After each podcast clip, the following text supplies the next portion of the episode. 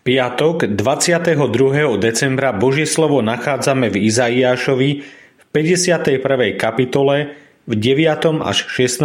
verši takto. Zobuď sa, zobuď sa obleci moc, rameno hospodina. Zobuď sa ako v dávnych dňoch, ako za starodávnych pokolení.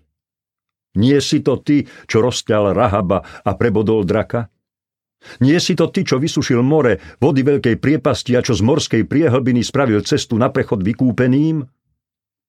Vyslobodení hospodinom sa vrátia a s jasotom prídu na Sion. Na ich hlavách bude ustavičná radosť, jasanie a radosť ich bude nasledovať, smútok a vzdychanie prestanú. Tešiteľ hospodin. Ja. Ja som ten, čo vás potešuje. Kto si ty, že sa bojíš človeka, ktorý zomrie a ľudského tvora, čo sa pominie ako tráva?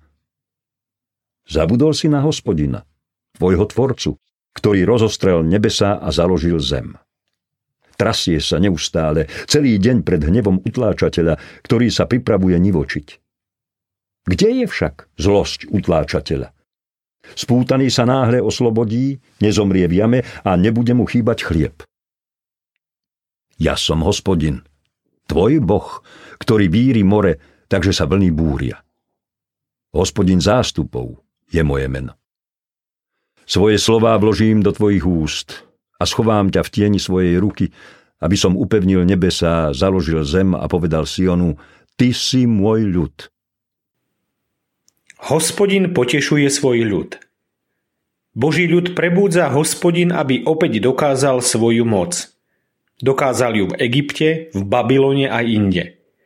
Božie skutky sú svedectvom, že hospodin je schopný vyslobodiť svoj ľud aj dnes z akéhokoľvek otroctva.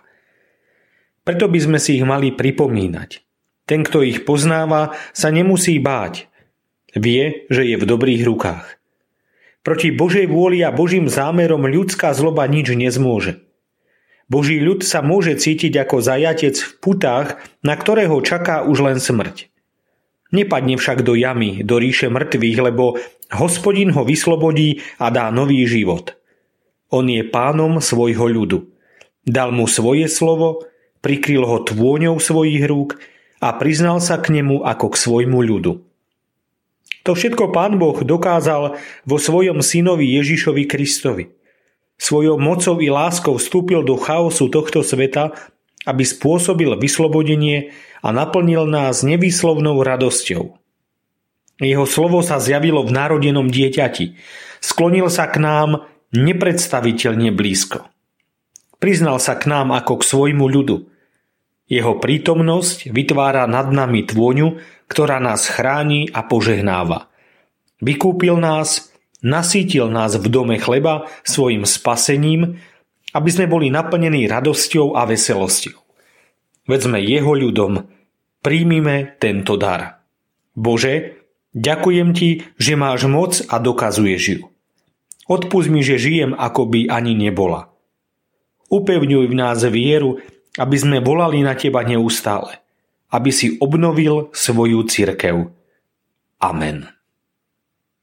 Dnešné zamyslenie pripravil Vladimír Ferenčík. Modlíme sa aj za cirkevný zbor Brezno.